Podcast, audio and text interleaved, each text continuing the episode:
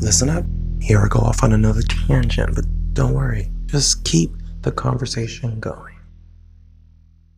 Hey guys, so I'm looking at an article, I guess the website's called The Mary Sue. I guess the writer with Chelsea Steiner canceled actors who Hollywood should stop casting but probably won't. Johnny Depp, Casey Affleck, Scarlett Johansson, Jared Leto, Susan Sarandon, Mel Gibson, and Alec Baldwin. Okay, maybe one person out of this big old list, maybe. Everyone else, who gives a fuck? Like, so one person goes off on a tirade. Who cares? People say offensive shit all the time. Someone else wears clothes by someone else. Who cares? Someone is a method actor.